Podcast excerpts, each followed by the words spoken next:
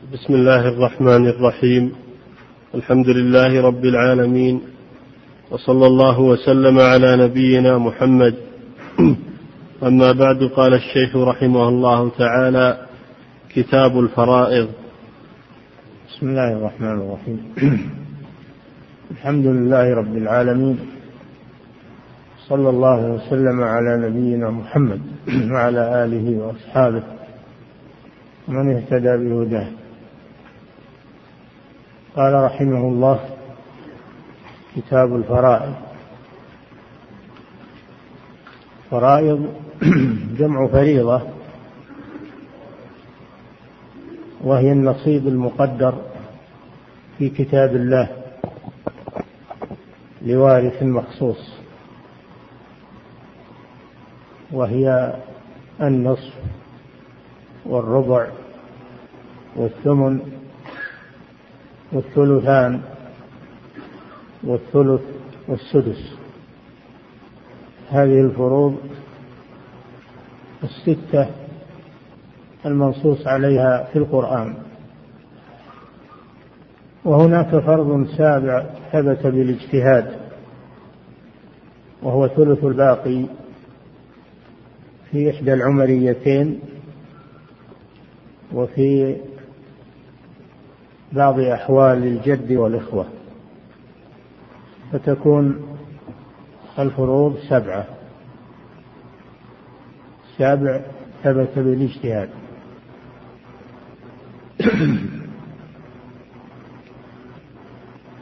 هذا هو القسم الأول من أقسام المواريث الإرث بالفرض والقسم الثاني الإرث بالتعصيب.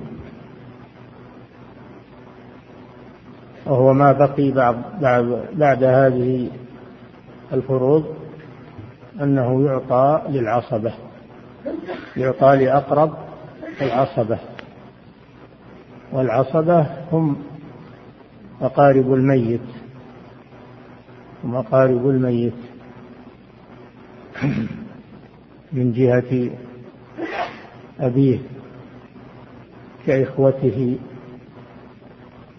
وبنيهم وأعمامه وبنيهم.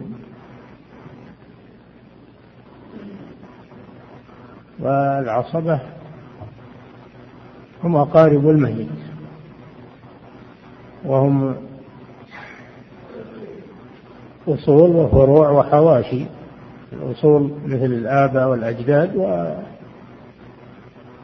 والفروع هم الأبناء. وأبناء البنين وإن نزلوا. والحواشي هم الإخوة وبنوهم والأعمام وبنوهم.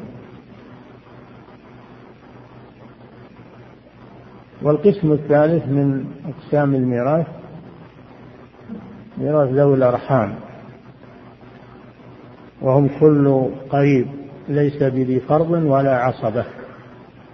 كل قريب ليس بذي فرض ولا عصبة. فما تركه الميت إذا لم يكن له وارث من أصحاب الفروض ولا من أصحاب التعصيب فإنه يذهب لذوي أرحامه من أخواله وخالاته وأجداده من قبل الأم وهكذا. كل قريب ليس بذي فرض ولا عصبة. هذه أقسام الورثة. وكل قسم تحته أصناف كثيرة. وعلم المواريث علم مهم جدا. الله جل وعلا بحكمته جعل مال الإنسان بعد حي... بعد موته ينتقل إلى ورثته إلى أقاربه منظما ومرتبا. تولى الله جل وعلا قسمته بين عباده. وهذا من محاسن هذه الشريعة حيث إن أموال الإنسان التي تعب فيها في حياته إذا مات عنها لا تذهب آه، هدرا أو يتلاعب بها وإنما تذهب إلى ورثته. لينتفعوا بها. كما قال صلى الله عليه وسلم لسعد بن أبي وقاص في الحديث الذي مر بنا قريبا إنك أن تذر ورثتك أغنياء خير من أن تدعهم عالة يتكففون الناس. فإذا علم الإنسان أن ماله سيؤول إلى ورثته وأقاربه اطمأنت نفسه. ونشط في جمع المال لأنه يعلم أنه ينتفع به ما دام حيا وإذا مات فإنه يذهب إلى أقاربه ويناله الأجر لذلك حيث يغنيهم عن تكفف الناس. وكانوا في الجاهلية يتلاعبون بأموال الأموات لا يورثون الصغار ولا يورثون النساء. الله جل وعلا أبطل هذا وجعل للنساء للرجال نصيب مما ترك الوالدان والأقربون وللنساء نصيب مما ترك الوالدان والأقربون مما قل منه أو كثر نصيبا مفروضا. فأبطل ما كانت عليه الجاهلية من التلاعب بأموال الميت. وورث الصبيان وورث النساء لأنهم أحق بالميراث لأنهم ضعفة. هم بحاجة إلى المال أكثر من حاجة الرجال الأقوياء.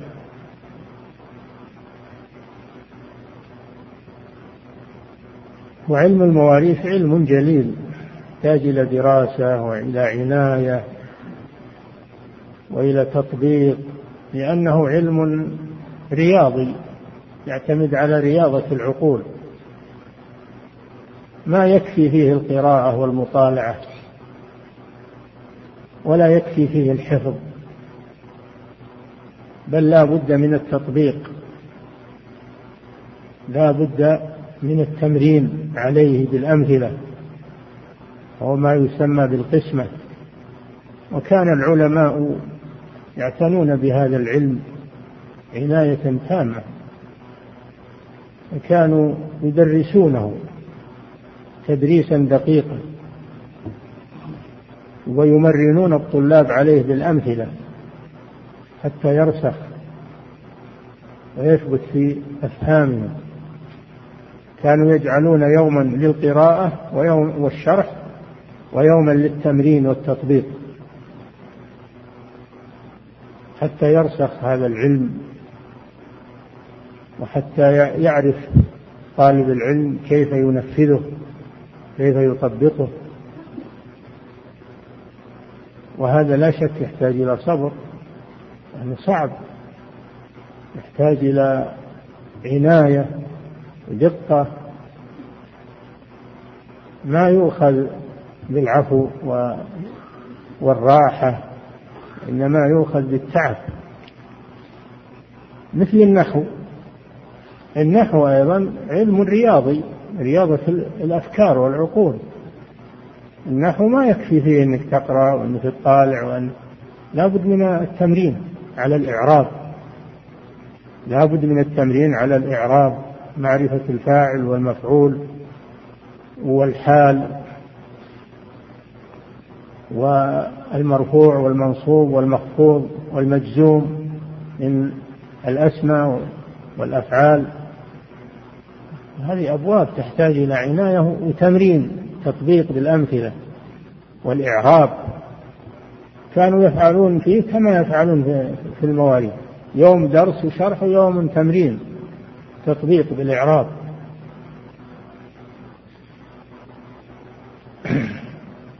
والآن العلمان علم المواريث وعلم النحو عفى عليهما الزمن إلا ما شاء الله. لأن الشباب لا يحبون التعب ولا يصبرون على المشقة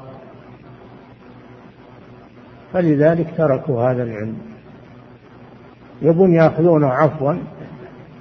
ما. هو ما يطيع هو ما يطيعه. لابد من إنه يؤخذ بالطريقة المعروفة. يحتاج إلى صبر وإلى نيران وإلى دقة فهم. وينسى أيضا حتى لو فهمته ولم تتعاهده تنساه.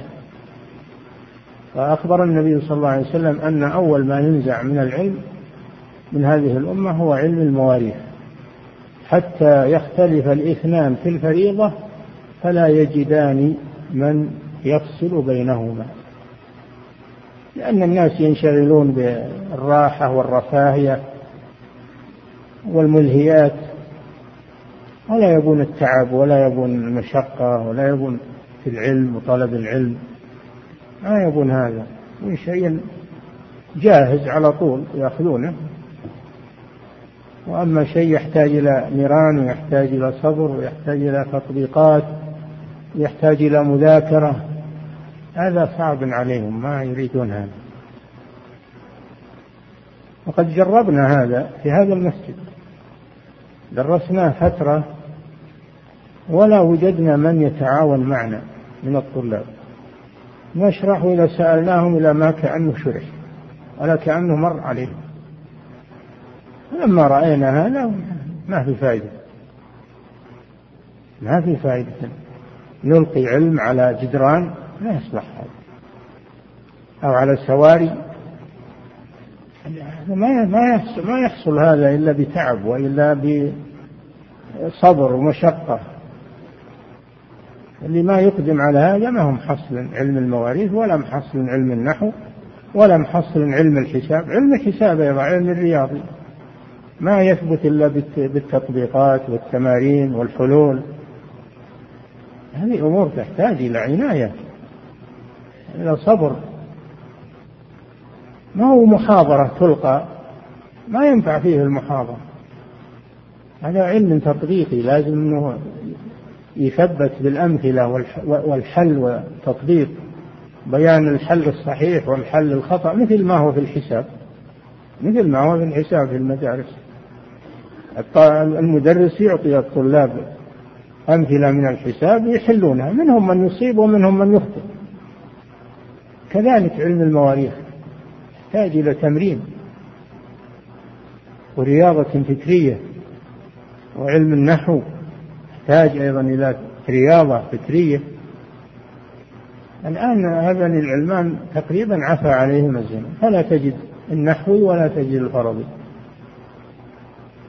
وهذه من علامات الساعة. هذا من علامات الساعة. الحقيقة أن هذا علم مهم لكن ما يكفي فيه المطالعة والحفظ والمحاضرات ما تكفي. لازم من التمرين بالأمثلة وتحليل الأمثلة وتكرار هذا ولا حتى لو أتقنته وغفلت عنه راح. تنساه سريع. هذا يحتاج إلى عناية تامة. نعم. الله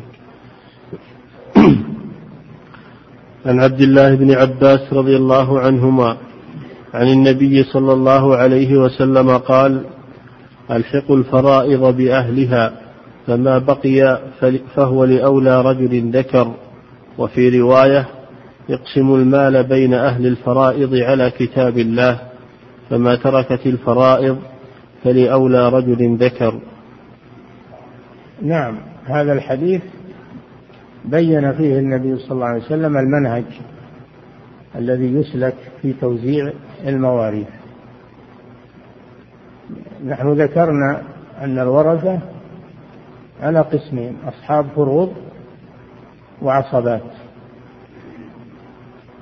فيبدأ بأصحاب الفروض. يعطون فروضهم أولا. ثم إن بقي شيء فهو للعصبة. الأقرب فالأقرب. والعاصب هو القريب الذي يرث بلا تقدير إن بقي إن بقي من الفروض شيء أخذه وإن استغرقت الفروض سقط وإن لم يكن هناك أصحاب فروض أخذ المال كله هذا هو العاصب. العاصب هو الذي إذا انفرد أخذ جميع المال. وإذا كان مع أصحاب الفروض أخذ ما أبقت الفروض. وإذا استغرقت الفروض ولم يبق شيء سقط فليس له شيء؟ وهذا ما يدل عليه هذا الحديث ألحقوا الفرائض بأهله يعني أعطوا أصحاب الفروض فروضهم من النصف والربع والثمن والثلثان والثلث والسدس. فإن بقي شيء من التركة بعد إعطاء أصحاب الفروض فروضهم فهو لأقرب رجل ذكر أقرب عاصب والأقرب الأبناء ثم بنوهم ثم الآباء ثم الأجداد من قبل الأب ثم الإخوة بنوهم ثم الأعمام وبنوهم وهكذا. أقرب رجل ذكر. أليس الرجل هو الذكر؟ لماذا قال الرسول صلى الله عليه وسلم رجل ذكر؟ لئلا يتوهم أنه يقصد بذلك الرجل البالغ. وقوله ذكر يشمل الصغير والكبير. لئلا يتوهم من قوله رجل أنه يقصد البالغ فقط. فرفع صلى الله عليه وسلم هذا توهم بقوله ذكر لأولى رجل ذكر. فدل هذا الحديث على أنه يبدأ بأصحاب الفروض ويعطون فروضهم كاملة. ثم إذا بقي شيء فهو للعصبة. ثانيا دل الحديث على أن العصبة يبدأ بالأقرب إلى الميت فالأقرب. نعم. وفي رواية يقسم المال بين أهل الفرائض على كتاب الله. على كتاب الله كما ذكر الله كما ذكر الله من الفروض في أول سورة النساء. في أول سورة النساء. يوصيكم الله في أولادكم للذكر مثل حظ الأنثيين. إذا كان الأولاد رجال ونساء فللذكر مثل حظ الأنثيين. يوصيكم الله في أولادكم للذكر مثل حظ الأنثيين. فإن كن نساء يعني ما فيه رجال ما فيها ذكور من من الأولاد فإن كن نساء فوق اثنتين فلهما الثلثان مما ترك. وإن كانت واحدة يعني بنت واحدة فلها النصف. فلها النصف. ولأبويه لكل واحد منهما السدس. مما ترك إن كان له ولد. فإن لم يكن له ولد وورثه أبواه فلأمه الثلث. من بعد وصية يوصي بها أو دين. آباؤكم وأبناؤكم لا تدرون أيهم أقرب لكم نفعا فريضة من الله. إن الله كان عليما حكيما. ثم قال يعني بين ميراث الزوجين بعضهما من بعض. ولكم نصف ما ترك أزواجكم إن لم يكن لهن ولد. فإن كان لهن ولد فلكم الربع مما تركنا من بعد وصية يوصين بها أو دين. ولهن الربع مما تركتم إن لم يكن لكم ولد. فإن كان لكم ولد فلهن الثمن مما تركتم. من بعد وصية توصون بها أو دين. ثم قال وإن كان رجل يورث كلالة يعني ليس له أب ولا أم ولا ولد ليس له ليس له ولد ولا والد. إن كان رجل يورث كلالة والكلالة من لا ولد له ولا والد. وإن كان رجل يورث كلالة وله أخ أو أخت يعني من الأم ولكل واحد منهما السدس. وإن كانوا أكثر من ذلك يعني الإخوة لأم أكثر من واحد. وإن كانوا أكثر من ذلك فهم شركاء في الثلث. هذا في ميراث الإخوة لأم. من بعد وصية يوصى بها أو دين ثم قال في آخر السورة يستفتونك قل الله يفتيكم في الكلالة. إن امرؤ هلك ليس له ولد. هذا تفسير للكلالة الواردة في أول السورة. يستفتونك قل الله يفتيكم في الكلالة. من هو الكلالة؟ إن امرؤ هلك ليس له ولد. وجاء وجاء أيضا في عن أبي بكر الصديق وعن جماعة جمع كثير من العلماء أنه أيضا من لا والد له. الكلالة من لا ولد له هذا بنص الآية. ولا والد له هذا بالإجماع. ذلك لأن الإخوة لا يرثون مع الأب. فلو كان الأب موجودا ما صار للإخوة شيء. دل على أنه أيضا من لا والد له. إن امرؤ هلك ليس له ولد وله أخت فلها نصف ما ترك الشقيقة يعني أو أو الأخت لأب. لأنه ذكر في أول السورة الإخوة لأم وذكر في آخرها الإخوة للأبوين أو الإخوة لأب. وله أخت فلها نصف ما ترك. وهو يرثها هذا بالتعصيب. وهو يرثها إن لم يكن لها ولد. وهذا ما قلنا إن العاصب إذا انفرد أخذ جميع المال. وهو يرثها يعني يأخذ جميع مالها مال أخته إذا لم يكن لها ولد. ولا ولا والد كما ذكرنا. وهو يرثها إن لم يكن لها ولد. فإن كانت اثنتين يعني الأخوات اثنتين فلهما الثلثان مما ترك. وإن كانوا إخوة رجالا ونساء فللذكر مثل حظ الأنثيين. سبق في أول السورة أن الأولاد إذا كانوا ذكور وإناث للذكر مثل حظ الأنثيين. وفي هذه الآية أن الإخوة كذلك. إذا كانوا مختلطين من إخوة وأخوات بدرجة واحدة فللذكر مثل حظ الأنثيين من باب التعصيب مع الغير تعصيب بالغير. هذا تعصيب بالغير. فالإخوة فالبنت مع أخيها تأخذ آه، ثلث مع مع أخيها. يكون للذكر مثل حظ الأنثيين. وكذلك في البنات كما سبق في أول السورة للذكر مثل حظ الأنثيين. يبين الله لكم أن تضلوا والله بكل شيء عليم. نعم. فهذا معنى قوله صلى الله عليه وسلم ألحقوا الفرائض بأهلها. ألحقوا الفرائض بأهلها فما بقي فلأولى رجل ذكر. النبي صلى الله عليه وسلم لخص علم الفرائض في هذا الحديث. لأنه صلى الله عليه وسلم أوتي جوامع الكلم وفصل الخطاب. فهو آه، لخص علم الفرائض في هذا الحديث. نعم. أحسن الله إليك. وشرح هذا الحديث لو شرح شرحا وافيا لظهرت الفرائض من أولها إلى آخرها. نعم. عن أسامة بن عن أسامة بن زيد رضي الله عنهما قال قلت يا رسول الله أتنزل غدا في دارك بمكة؟ قال وهل, ترك وهل ترك لنا عقيل من رباع أو دور؟ ثم قال لا يرث المسلم الكافر ولا الكافر المسلم.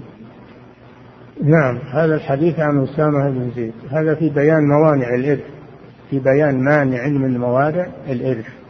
موانع الإرث ثلاثة. ويمنع الشخص من الميراث واحدة من علل ثلاث رق وقتل واختلاف دين فافهم فليس الشك كاليقين. فقوله واختلاف دين هو موضوع هذا الحديث. إذا اختلف الدين بين القريب وقريبه فلا توارث بينهما. فلا يرث الكافر من المسلم ولا يرث المسلم من الكافر لأن الله قطع الموالاة بينهما. والتوارث من الموالاة فلا محبة ولا تعاون ولا تناصر ولا توارث بين مسلم وكافر. الكفار بعضهم أولياء بعض والمسلمون بعضهم أولياء بعض وأولو الأرحام بعضهم أولياء بعض. هذا حكم الله سبحانه وتعالى. فحديث أسامة فيه أن الرسول صلى الله عليه وسلم لما في حجة في حجة الوداع قيل له أتنزل في دارك غدا؟ يعني دارك اللي في مكة. دارك التي في مكة. التي كان فيها الرسول صلى الله عليه وسلم قبل أن يهاجر. ظنوا أنه سيعود إلى داره صلى الله عليه وسلم. فقال وهل ترك لنا عقيل؟ يعني عقيل بن أبي طالب. هل ترك لنا عقيل من رباع أو دور؟ وذلك لأن دار هاشم بن عبد مناف استولى عليها أبو طالب. استولى عليها أبو طالب عم الرسول صلى الله عليه وسلم. الذي تربى عنده الرسول صلى الله عليه وسلم. ثم توفي أبو طالب. توفي أبو طالب عم الرسول صلى الله عليه وسلم وكان كافرا. مات على الكفر. وورثه ابناه عقيل وطالب لأنهما لم يسلما كافران ولم يرثه علي. بن أبي طالب ولا جعفر بن أبي طالب لأنهما مسلمان. ودار الرسول صلى الله عليه وسلم راحت مع مع دار عبد مع دار هاشم. راحت لأبي طالب وورثه أبناؤه الكفرة ولم يرثه أبناؤه المسلمون. هذا دليل على أن المسلم لا يرث الكافر. وصرح في آخر الحديث. قال صلى الله عليه وسلم لا يرث المسلم الكافر ولا الكافر المسلم لا بفرض ولا ولا بتعصيب لأن الله قطع الموالاة بينهما. فميراث الكافر للكفار وميراث المسلم للمسلمين من أقاربه. نعم. فهذا فيه دليل على مانع من موانع الإرث وهو اختلاف الملة اختلاف الملة بين الوارث والمورث أنه يمنع من الميراث فلا يرث الكافر المسلم ولا المسلم الكافر. هذا معنى قول الناظم واختلاف ديني. نعم. أحسن الله عن عبد الله بن عمر رضي الله عنهما أن النبي صلى الله عليه وسلم نهى عن بيع الولاء وهبته. نعم الولاء الولاء هو عصوبة. الولاء نوع من أنواع التعصيب لأن عرفنا أن الإرث إما يكون بالفرض وإما أن يكون بالتعصيب. والعصبة إما أن يكونوا عصبة بالنسب وإما أن يكونوا عصبة بالسبب والسبب هو العتق.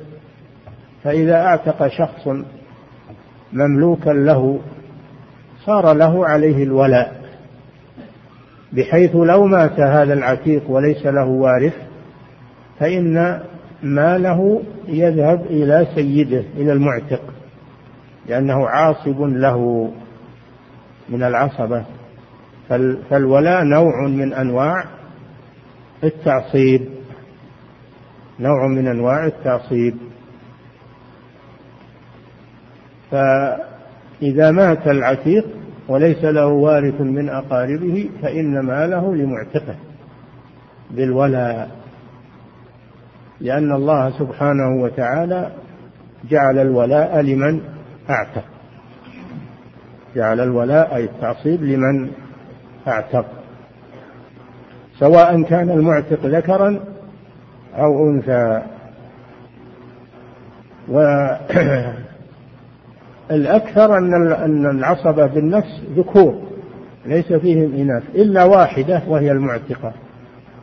فالمعتقة تكون عصبة بالنفس فقط وأما بقية النساء فلا. ولهذا يقول الناظم وليس في النساء طرا عصبة إلا التي منت بعتق الرقبة.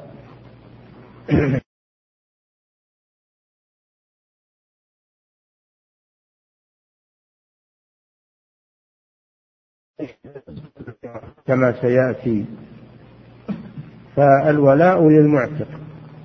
هذا الولاء لا يجوز التنازل عنه بالهبة لا تعطيه لأحد ولا تبيعه على أحد. تقول أنا لي الولاء على هذا العتيق أبى أبيعه عليك. ما ما يجوز هذا. أو أهبه لك ما يجوز هذا. مثل النسب. الولاء مثل النسب. كما أنك لا تبيع نسبك ولا تعطيه لأحد كذلك الولاء. ما يجوز التنازل عنه لأحد أو بيعه على أحد أو هبته لأحد. لحمة كلحمة النسب لا يباع ولا يوهب ولا يورث ولكن يورث به. لا يورث ولكن يورث به. هذا هو الولاء. أعد الحديث. صلى الله عليه عن عبد الله بن عمر رضي الله عنهما أن النبي صلى الله عليه وسلم نهى عن بيع الولاء وهبته. هذا هو الولاء مثل النسب. لا يباع ولا يوهب ولا يورث. وإنما يورث به مثل النسب تماما وهو التعصيب الذي سببه العتق. لما من لما من المالك على مملوكه بالعتق شكر الله له ذلك فجعل له عليه الولاء في مقابل نعمته عليه. جعل له الولاء عليه في مقابل اعتاقه. من باب الشكر له. نعم. أحسن الله إليك. عن عائشة رضي الله عنها قالت كان في بريرة ثلاث سنن خيرت على زوجها حين عتقت وأهدي, وأهدي لها لحم فدخل علي رسول الله صلى الله عليه وسلم والبرمة على النار.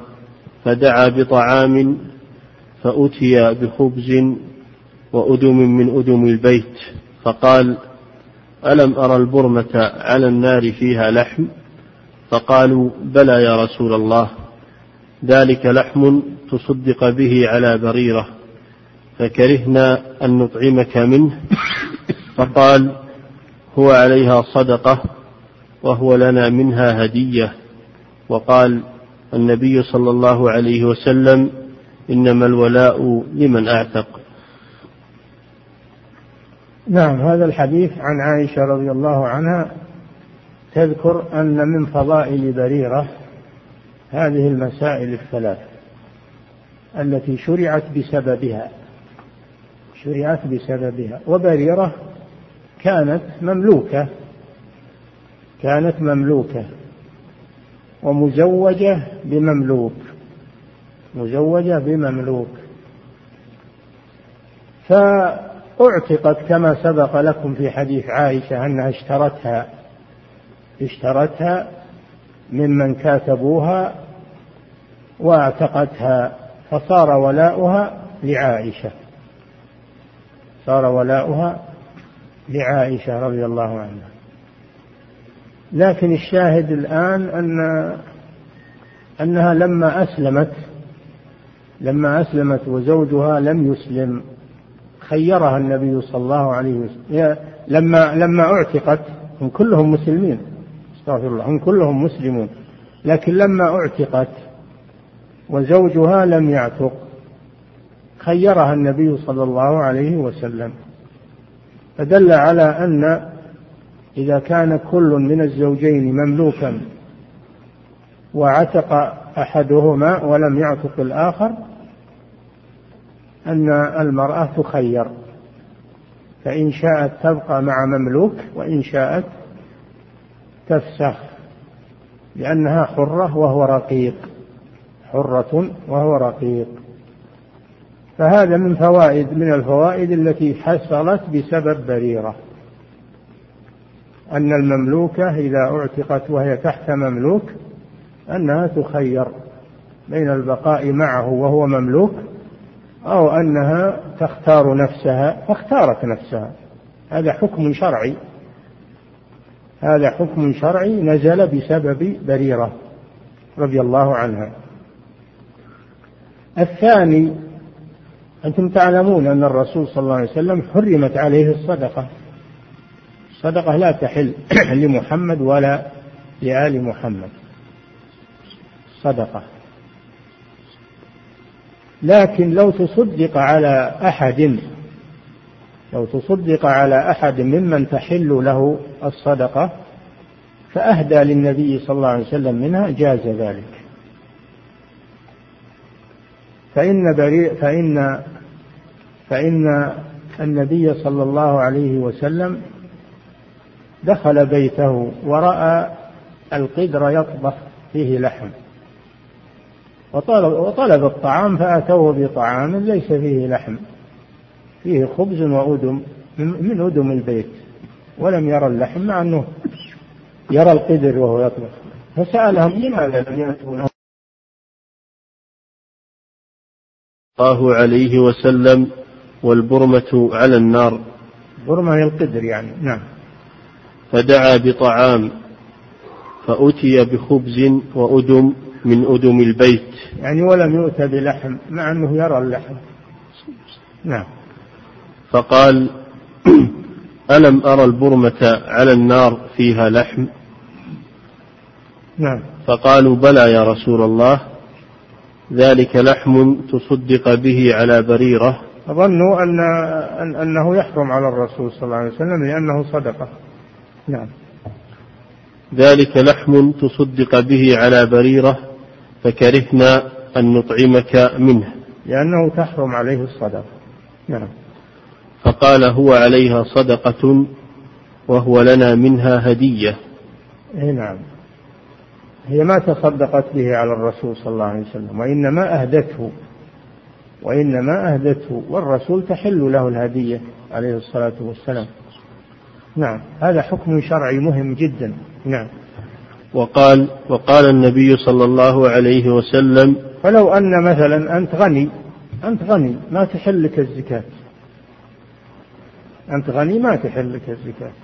جيت ضيف عند واحد فقير أعطي من الزكاة وصنع لك طعام من الزكاة. يجوز لك تأكل منه. يجوز لك أنك تأكل منه لأنه عليه صدقة ولك ضيافة. ضيافة. أو دعوة فهذا من فروع هذه المسألة. نعم.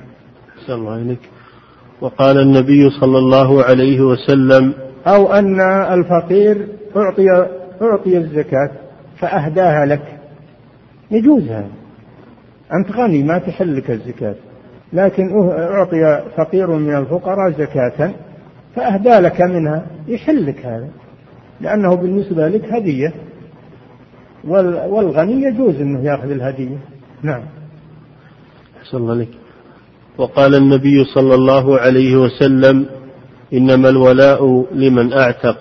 إي نعم. وهذا فيه هذه المسألة الثالثة أنه لا يجوز شرط الولاء لغير المعتق. شرط الولاء لغير المعتق لأن أسياد بريرة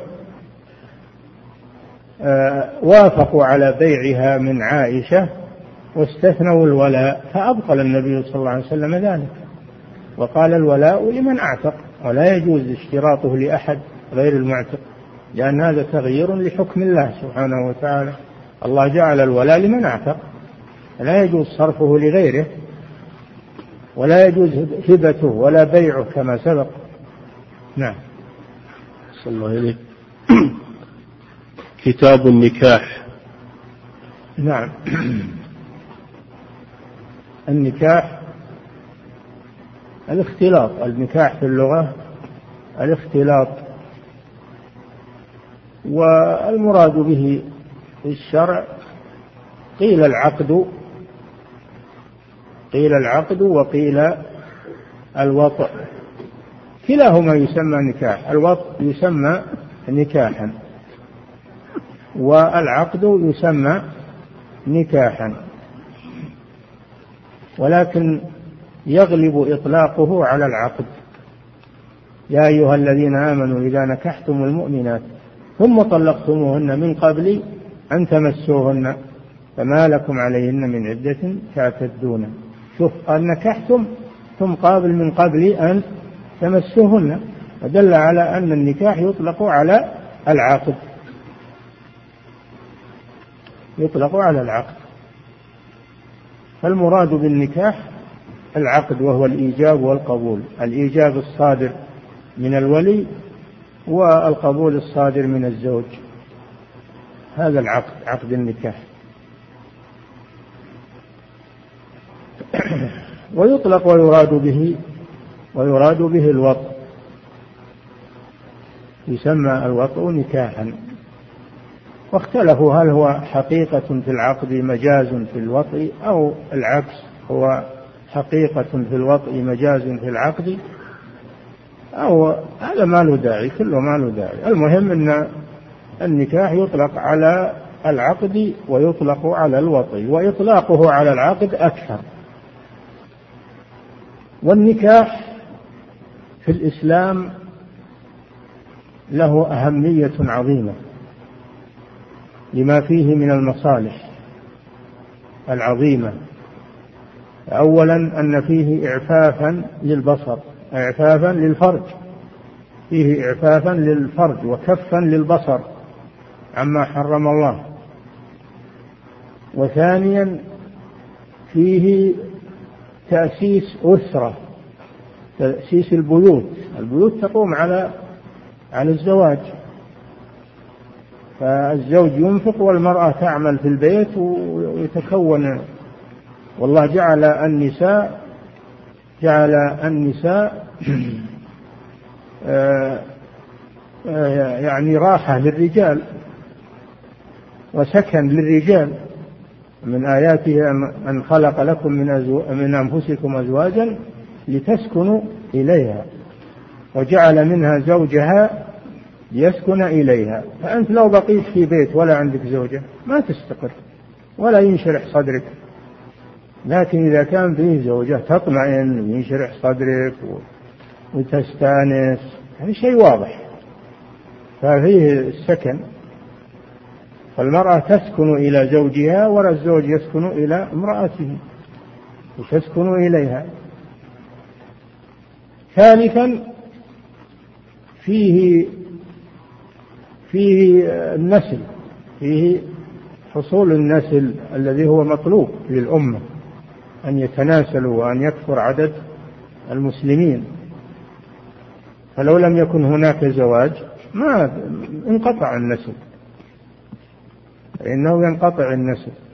ولو كان المسألة سفاح وزنا ما تكون أسر ولا تكون ذرية ولا تكون وأولاد الزنا يضيعون يصير اللقطة وليس لهم آباء ولا نسب.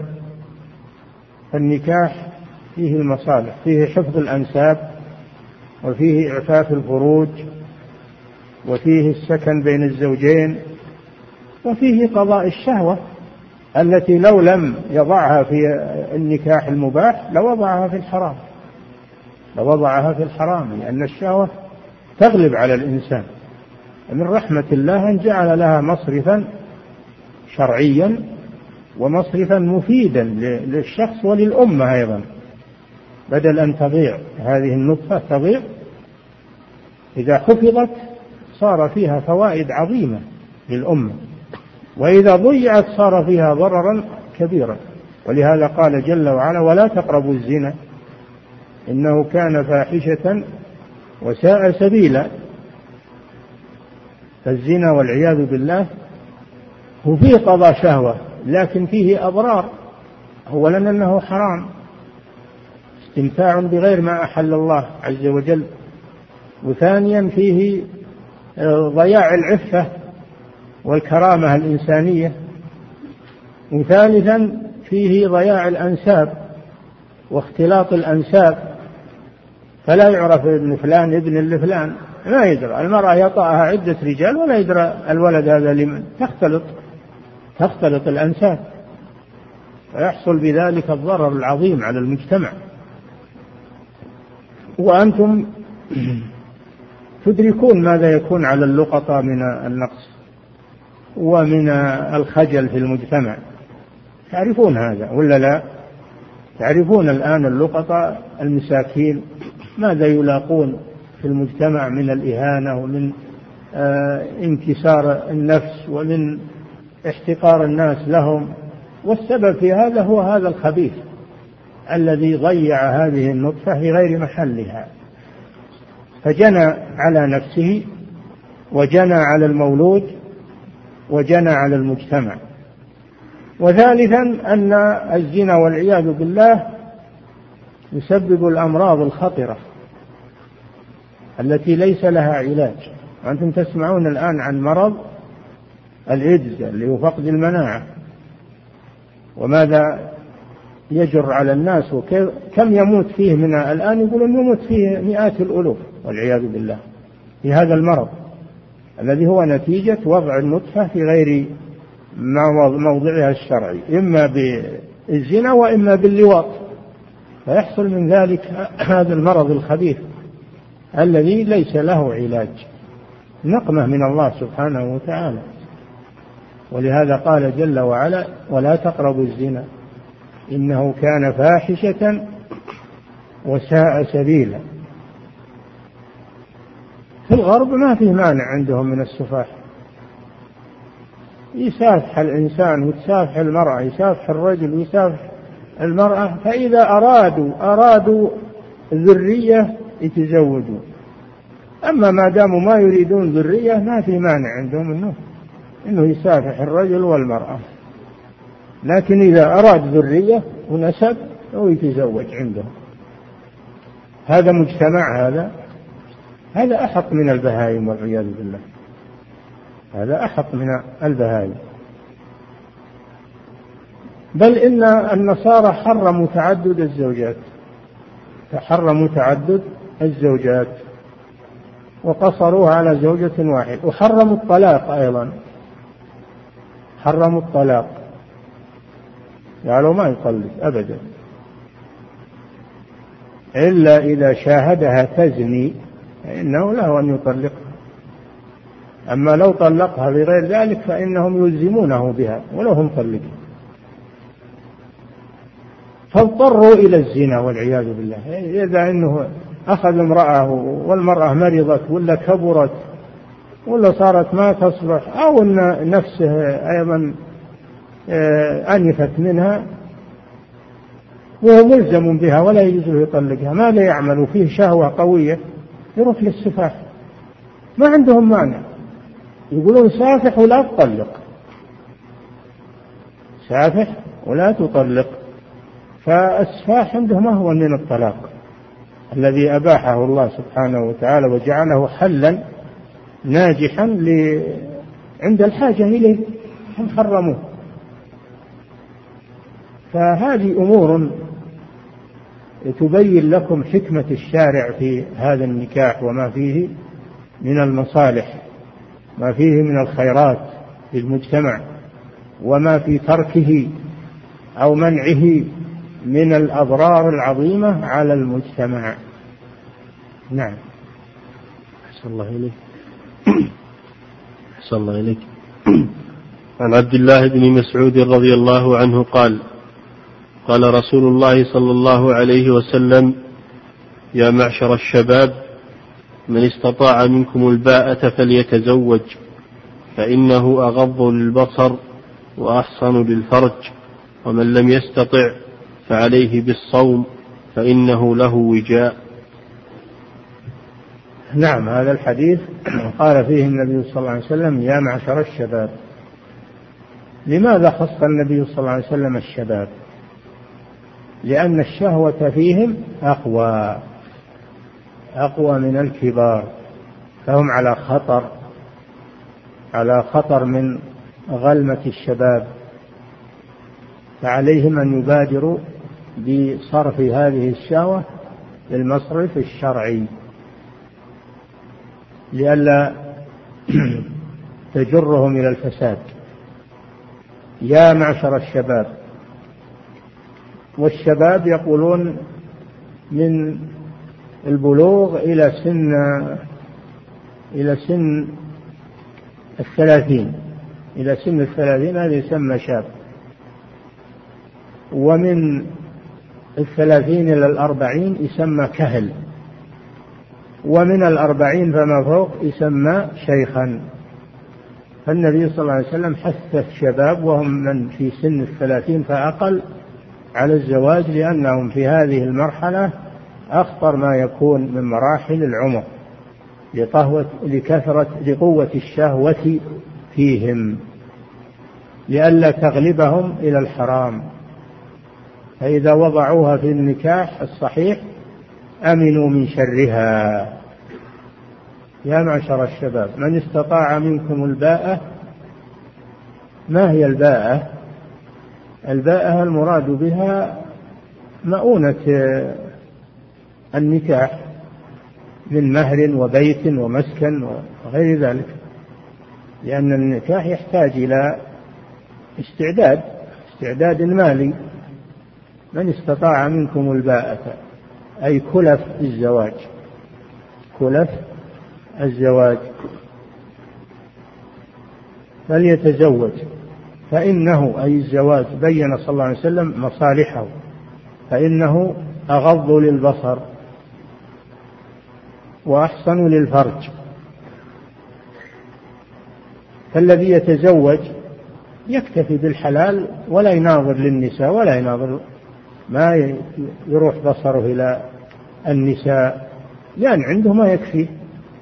وشهوته شهوته انسحبت أو ضعفت فلا يتابع النساء ويروح يغازل النساء وفي الأسواق وفي بل يبقى مع زوجته.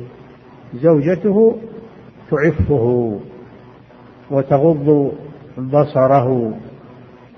تغض بصره عن التطلع إلى النساء لأن الله أغناه بالحلال عن الحرام فإنه أغض للبصر والبصر خطير لهذا قال جل وعلا قل للمؤمنين يغضوا من أبصارهم ويحفظوا فروجهم ذلك أزكى لهم إن الله خبير بما يصنعون. وقل للمؤمنات يغضضن من أبصارهن ويحفظن فروجهن فالبصر فيه خطورة. خطورة عظيمة. إذا لم يغضه الإنسان فإنه يزرع في قلبه الشهوة من المناظر الفاتنة يزرع الشهوة في قلبه. والشاعر يقول كل الحوادث مبداها من النظر ومعظم النار من مستصغر الشرر. يا يا نظرة فعلت بقلب صاحبها فعل السهام بلا قوس ولا وتر. فهو سهم مسموم كما قال النبي صلى الله عليه وسلم. النظر سهم مسموم من سهام إبليس. من أطلقه وين يروح السهم هذا؟ يرجع إلى قلبه. يرجع إلى قلبه فيطعنه في قلبه والعياذ بالله. النظر يورث الشهوة ويورث الفتنة فيغض الشاب بصره. يبادر بالزواج لأنه يعين على غض البصر. الذي أمر الله به قل للمؤمنين يغضوا من أبصارهم. الزواج يعين على غض البصر. وأحصن للفرج. أحصن يحصن الفرج والحصن معروف هو ما يمنع. الحصن هو ما يمنع من المحذور. فالزواج يحصن الفرج من الفاحشة. حصن مثل حصن آه، مثل الحصون التي تقي الناس من عدوهم. يتحصنون فيها. المسلم يتحصن بالزواج من الفاحشة كما يتحصن الناس من الحرب في الحصون التي تمنع عنهم عدوهم. وأحصن للفرج. والذي لا يستطيع الزواج ماذا يعمل؟ يصوم يستعمل الصيام. لأن الشهوة تنتج عن الانبساط في الأكل والشرب. فإذا صام الإنسان ضعف ضعفت شهوته لأنه لأن الشهوة انكسرت بالصيام والشيطان يجري من ابن آدم مجرى الدم ويتسلط مع تناول المآكل والمشارب ولكنه لا يتسلط على الصائم الشيطان يبتعد عن الصائم فلا يغريه بالفاحشة. من لم يستطع فعليه بالصوم هذا حل شرعي. حل شرعي. يوجر عليه الإنسان عبادة. عبادة وتحصن فرجه. ولهذا قال فإنه له وجاء. الوجاء في اللغة هو هو الخصاء. لأن الخصي ما يبقى فيه شهوة. إذا أزيلت خصيته أو رضت خصيته مثل البهائم الخصي من البهائم لا يبقى له شهوة. شبه النبي صلى الله عليه وسلم الصيام بالخصاء في أنه يمنع الشهوة. يمنع الشهوة. هذا من باب التشبيه. ودل هذا الحديث على أن الشباب يتأكد عليهم الزواج إذا استطاعوه. تحصينا لأنفسهم من الوقوع في الفواحش. ودل الحديث على خطورة الشباب على خطورة فترة الشباب وأنها فترة خطرة وأن على الشاب أنه يحفظ نفسه من الانزلاق في الشهوات وأسباب الفتنة ولا يذهب إلى الأسواق وإلى مجامع النساء ولا ينظر في الفضائيات التي فيها عري النساء وسفور النساء لأن هذا لأن هذا يحرك عليه هذه الشهوة فتوقعه في الحرام يتجنب هذه الأمور. ودل على دل الحديث على فوائد النكاح على فوائد النكاح وأنه أغض للبصر وأحصن للفرج. ودل على أن من لا يستطيع النكاح فإنه يستعمل الصيام من أجل أن يضعف شهوته. وهذا علاج علاج شرعي له. ما يروح ياخذ حبوب اللي تمنع اللي يسمونه اللي فيه حبوب أو الكافور اللي يسمونه الكافور يقولون إنه إنه يأخر الشهوة أو يقطع الشهوة هذا لا يجوز. هم مطلوب منك تقطع الشهوة حرام هذا. ما تأخذ شيء يقطع الشهوة لأن الشهوة فيها فيها نفع بقاؤها فيه نفع. فلا تأخذ شيئا يقطع الشهوة منك. فعند بعد ذلك ما ما تريد النساء ابدا هذا لا يجوز. ولكن اعمل ما يخفف الشهوة. اعمل ما يخففها ولا تعمل ما يقطعها. والله جل وعلا يقول وأنكحوا الأيام منكم والصالحين من عبادكم وإيمائكم إن يكونوا فقراء يغنيهم الله من فضله. والله واسع عليم. دل على أن الزواج يسبب الغنى.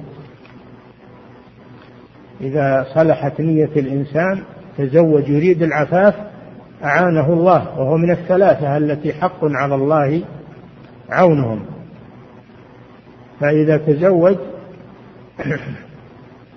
فإذا فإذا أراد الزواج لأجل يعف نفسه وإن كان فقيرا فإن الله يغنيه.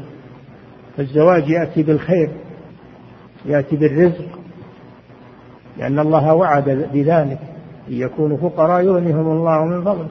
عكس ما يقوله دعاة الضلال الآن يقولون الزواج يلزمك في يلزمك في آه، التزامات وأنت شاب وتبي تدرس وتبي كذا ومستقبل عمرك تبي ترتبط بزواج وأولاد ثم يحذرونه من الزواج. وين يروح إذا كان فيه شهوة؟ يقع في الحرام وهم يريدون هذا. أعداء الإسلام يريدون هذا.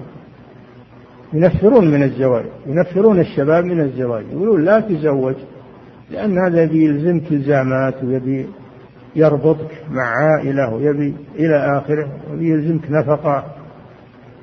فيزهدونه في الزواج. فعلى المسلمين أن يحذروا من هؤلاء من دعاة الضلال الذين يزهدون في الزواج. وإن كان بعض الجهال أو الأغرار ينخدعون بهذه المقالة ولا يتزوجون. الآن في شباب نفروا من الزواج. والله ما إحنا محطين على أنفسنا حمل وكذا وإحنا لا نزال شباب. فيقعون في الحرام. ثم قال وليستعفف الذين لا يجدون نكاحا حتى يغنيهم الله من فضله. هذا كقوله صلى الله عليه وسلم في هذا الحديث ومن لم يستطع فعليه بالصوم فالذي لا يجد النكاح يستعفف ومن يستعفف يعفه الله. كما في الحديث. نعم. يكفي.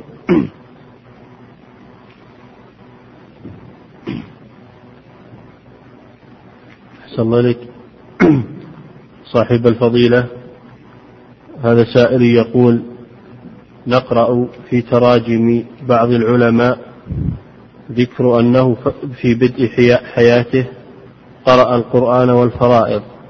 فهل المراد بالفرائض هذا العلم المعروف الآن؟ إي نعم. المراد بالفرائض هو هو علم المواريث. إي نعم. صلى الله عليك يقول السائل ألا يكفي في معرفة المواريث عن طريق الحاسب الآلي الذي سهل على الناس معرفة ذلك واختصر لهم الوقت؟ ما شاء الله. يعني نحول العلم إلى إلى الأدوات والمكاين من يشغل الحاسب الآلي؟ الحاسب الآلي أداة. ما يشغله إلا عالم. اللي ما هو بعالم ما يستطيع يشغل الحاسب الآلي في المواريث. الحاسب الآلي أداة بيد العالم. أما اللي ما عنده علم ما ينفعه الحاسب الآلي. ربما يخزن فيه غلطا وأخطاء. ثم إن الاعتماد على هذه الحاسبات والآليات والكمبيوترات هذه بلدت الأفكار. ترف هذه ترف فكري بلدت الأفكار. صاروا الناس ما يعرفون إلا بواسطة الآلة. من أول ما فيه آلة وهي يحسبون أسرع شيء بالحساب ومعرفة المواريث. يحسبون حتى ما كانوا يحسبون بالقلم يحسبون في فكره وبأصابعه. بلحظة يطلع لك المسألة. لأنه يعتمد على ذاكرته وعلى فكره. تفتق الفكر والذهن. وهذا هو المطلوب. أما أنك تقتصر على الآلة ولا يكون في فكرك علم ولا معرفة فهذا من من الضياع. نعم. أحسن الله إليك. صاحب الفضيلة وردت أسئلة كثيرة. حول وضع درس في الفرائض وهذا منها يقول نرجو منكم أن تفتح درسا في الفرائض ونحن مستعدون له وستجد, منا ما يسرك إن شاء الله. هذا ما يكفي فيه درس عام مثل الدرس هذا. هذا لازم دروس خاصة وجلسة خاصة. وناس يلتزمون ما هو بيوم يجون ويوم يروحون ويوم يحل المسألة وأكثر الأيام ما يحل عجز هذا ما يصلح. جربناهم ما وجدنا عندهم شيء من هذا. لأنه يحتاج إلى صبر مثل ما قلنا. يحتاج إلى مداومة وتحمل. وما هو على استعداد في هذا في هذا الزمان. نعم. أحسن الله إليك. يقول السائل هل الأفضل دراسة علم الفرائض على متن الرحبية أو من متن الزاد؟ لأنه قد يصعب الجمع بينهما. يتساعدان متن الرحبية ومتن الزاد يتساعدان. إن حصل تدرسهم جميع جميعا فهو أحسن. وإن اقتصرت على واحد فالرحبية أحسن. الرحبية لأنها نظم. لأنها نظم والنظم أخف من النثر وأثبت في الذاكرة من النثر من النثر هنا. أحسن الله إليك. يقول السائل قيل إنكم تشرفون على ما يسمى بمؤسسة مكة تقام فيها دورات تعليم وتحفيظ القرآن للنساء. فهل سمعتم بهذه المؤسسة؟ وهل لكم دور في الإشراف عليها؟ بعد السؤال. يقول قيل إنكم تشرفون على ما يسمى بمؤسسة مكة تقام فيها دورات تعليم وتحفيظ القرآن للنساء. فهل سمعتم بهذه المؤسسة؟ وهل لكم دور في الإشراف عليها؟ هذه أول مرة أسمع عنها. هذه أول إنسان أنا مكلف عنده أنا ما دريت. أو بالرؤية. أنا ما أعرف المؤسسة لي ولا بها صلة. نعم. صلى الله عليك يقول السائل كيف يكون الولاء بين المرأة نعم. يقول كيف يكون الولاء بين المرأة وعبدها العتيق أو أمتها العتيقة؟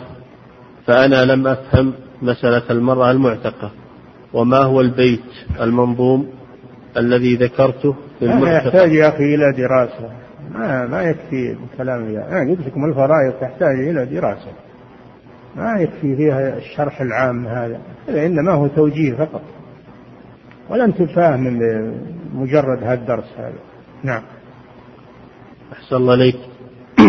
يقول السائل ذكرتم أن الصدقة على النبي صلى الله عليه وسلم وأهله لا تحل فهل أهل النبي صلى الله عليه وسلم موجودون الآن؟ ما قلت أهل النبي. الصدقة حرام على النبي وآل آل محمد على آل محمد. على محمد وعلى آل محمد يعني بني هاشم.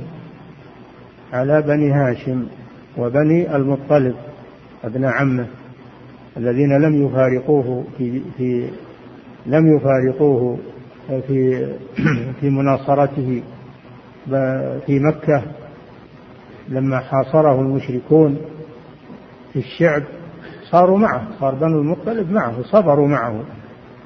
ولذلك أخذوا حكم بني هاشم. فتحرم عليهم آه، الصدقة. عند بعض العلماء والبعض الآخر يقول لا الصدقة إنما تحرم على بني هاشم. وهم آل النبي صلى الله عليه وسلم. نعم. أحسن الله إليك. يقول السائل هل لكم محاضرة شهرية في منطقة القصيم لكي تعم الفائدة؟ هذا من زمان. فيه القصيم في كل آخر شهر فيه محاضرة وفيه لقاء وفيه. نعم. أحسن الله إليك. أحسن الله إليك. يقول السائل هل يحرم على المرأة النظر إلى الرجال مطلقا أو أن تحريم النظر عليها عند خشية الفتنة فقط؟ نظر الشهوة لا يجوز. لا يجوز لها أن تنظر إلى الرجل نظر شهوة. أما إذا نظرت إليه بغير شهوة فلا مانع من ذلك. لأن النظر بغير شهوة ليس فيه فتنة. نعم. أحسن الله إليك. يقول السائل ما هي صفات المرأة الصالحة وما هو ضابط ذات الدين؟ وهل البكر أفضل أم الثيب؟ الصالحة هي الملتزمة بأداء الفرائض وترك المحرمات. هي الملتزمة بأداء الفرائض وترك المحرمات. وما زاد عن ذلك من النوافل وترك المكروهات فهو مكمل. هذه هي المرأة الصالحة. وأيضا الصالحة العفيفة في عرضها. مع صلاحها في دينها هي عفيفة في عرضها. هذه هي المرأة الصالحة. وهل إيش؟ يقول وهل البكر أفضل أم الثيب؟ هذا على حسب الأحوال على حسب ما يناسب الإنسان نعم أحسن الله إليك يقول السائل هل يتعارض طلب العلم مع الزواج؟ لا لا يتعارض بل, بل ربما أنه يعين على الزواج لأن الشاب إذا لم يكن متزوجا ربما تكثر عنده الهواجس والقلق فإذا تزوج سكن واطمأن وأقبل على طلب العلم. نعم. أحسن الله إليك. يقول السائل ما حكم أخذ منشطات الجماع؟ هذا يشاور عليه الأطباء. مسألة أخذ المنشطات على الجماع يشاور الأطباء. إذا كان ما فيه ضرر عند الأطباء فلا في مانع. أما إذا كان فيه ضرر فلا يجوز. نعم. أحسن الله إليك. يقول السائل والدي يريد أن أتزوج من امرأة أنا لا أريدها ولا أرغب فيها وهو يريد ذلك لأنها قريبة منه مع أنه ليس فيها مما قاله الرسول صلى الله عليه وسلم تنكح المرأة لأربع فهل آثم بعدم تطبيق ما يريده؟ على كل حال التوافق مع الوالد وإرضاء الوالد مطلوب مهما أمكن. والتفاهم مع الوالد مهما أمكن. هذه إمكانك أنك تقنعه بأنك ما تريدها وتخشى أن ما تصلح الأمور فيما بعد. فلا بد من إقناعه في هذا. أما المنازعة وهو يريد كذا وأنت تقول لا هذا ما تصلح فيه الأمور. لازم من التفاهم. لازم من إقناعه في هذا الشيء. وتطيب خاطره. وهو ما يريد لك إلا الخير. ما يريد لك والدك ما يريد لك إلا الخير. فإذا بينت له وتفاهمت معه فلا شك أنه سيقتنع بإذن الله. نعم. أحسن الله إليك. يقول السائل هل يجب على الوالد تزويج ابنه إذا كان الوالد مقتدر والولد طالب؟ إذا كان الولد لا يستطيع يتزوج فعلى والده أن يزوجه إذا خاف عليه الفتنة يجب عليه ذلك لأن هذا من النفقة هذا من النفقة الواجبة للولد على والده. أما إذا كان الولد يستطيع يتزوج فليس له على والده حق. نعم. أحسن الله إليك. يقول السائل أسرة فقيرة تحل لهم الصدقة وأمهم من الذين لا تحل لهم الصدقة فماذا تفعل هذه الأم؟ أسرة إيش؟ يقول أسرة فقيرة تحل لهم الصدقة. نعم. وأمهم من الذين لا تحل لهم الصدقة. ماذا تفعل هذه الأم؟ هل تأكل من طعام الصدقة والزكاة الذي يرسل إليهم من الناس؟ إذا كانت لا تحل لها الصدقة من جهة النسب لكونها من بني هاشم كونها من بني هاشم فإنها لا تأكل من الصدقة. لكن تضع تضع نصيبها من النفقة مع أولادها تضع نصيبها من النفقة مع أولادها. ما فيه بانع من المشاركة أن يعني تضع. أما أنها تأكل من, من ولا تضع فيه شيء هذا لا يحل لها. نعم. أحسن الله إليك. يقول السائل يوجد عندنا مطعم يوضع فيه الكافور في إحدى الجامعات لكي يحفظون على الشباب أو لكي يخففون على الشباب الشهوة فما الحكم في الأكل من هذا الطعام؟ لا يجوز هذا. هذه ربما أنها دسيسة من الأعداء. يريدون أن يقطعوا نسل المسلمين. فلا تأكلوا من هذا الطعام الذي دس فيه هذا هذه المادة. نعم. أحسن الله إليك. يقول السائل إذا كانوا جادين في يعني في مصلحة الشباب يعزلون يعزلون النساء عن الرجال. ما يخلون الدراسة مختلطة ويعطون الشباب كافور. هذه جريمتان جريمة الاختلاط وجريمة قطع النسل. هذا لا يجوز له إذا كانوا جادين يجعلون النساء على حدة في مدرسة لحالهم يدرسهم النساء ويجعلون الشباب على حدة يدرسهم رجال. هذا هو الحل الشرعي. نعم. أحسن الله إليك. يقول السائل هل يصح البيع والشراء من الأعمى وهل يجب وصف السلعة له؟ الأعمى في الغالب أحذق من المبصر. فالأعمى يعرف باللمس والشم. يعرف باللمس والشم وهو أحذق من المبصر. نعم. أحسن الله إليك. يقول السائل إذا انتفع صاحب اللقطة بما وجد كضالة الغنم ثم جاء طالبها فهل تقوم القيمة وقت التقاطها أم وقت تسليمها له؟ وقت التقاطها ما تسوى وقت التقاطها. نعم. لأنه هو الوقت الذي أتلفها فيه. وذبحها. نعم. أحسن الله إليك. يقول السائل انتشرت في الآونة الأخيرة بيع الأغنام عن طريق الهاتف حيث, حيث إنه يتصل مشتري بصاحب الغنم ويشتري منه الذبيحة بالوصف دون معاينة ثم يراها مذبوحة جاهزة ولا يراها إلا في القدر. هذا يحتاج إلى تفصيل إذا كان أنه وصفها له بما يكفي في السلم وصفها له بما يكفي في السلم وصف منضبط فلا بأس بذلك. أما إذا كانت ما تنضبط فلا بد من الرؤية لا بد أنه يراها المشتري. نعم. أحسن الله إليك. يقول السائل استيقظت من النوم وأنا محتلم والجو بارد وخشيت خروج الوقت. نعم. يقول استيقظت من النوم وأنا محتلم. والجو بارد وخشيت خروج الوقت. لو انتظرت إلى حين تسخين الماء فهل لي أن أتيمم؟ لا. إذا كان عندك ما يسخن الماء فلا بد تسخن الماء ولو خرج الوقت. ولا تتيمم. لأن الماء موجود. والله جل وعلا يقول فلم تجدوا ماء فتيمموا. أنت واجد للماء لكن إنه بارد سخنه ولو خرج الوقت. وبعض العلماء يقول بالعكس يقول لا لا تخلي الوقت يخرج. بل تتيمم وتصلي. ولكن الأول أقرب إلى معنى الآية. نعم. أحسن الله إليك. يقول السائل أنا متزوج ولدي أطفال ولله الحمد.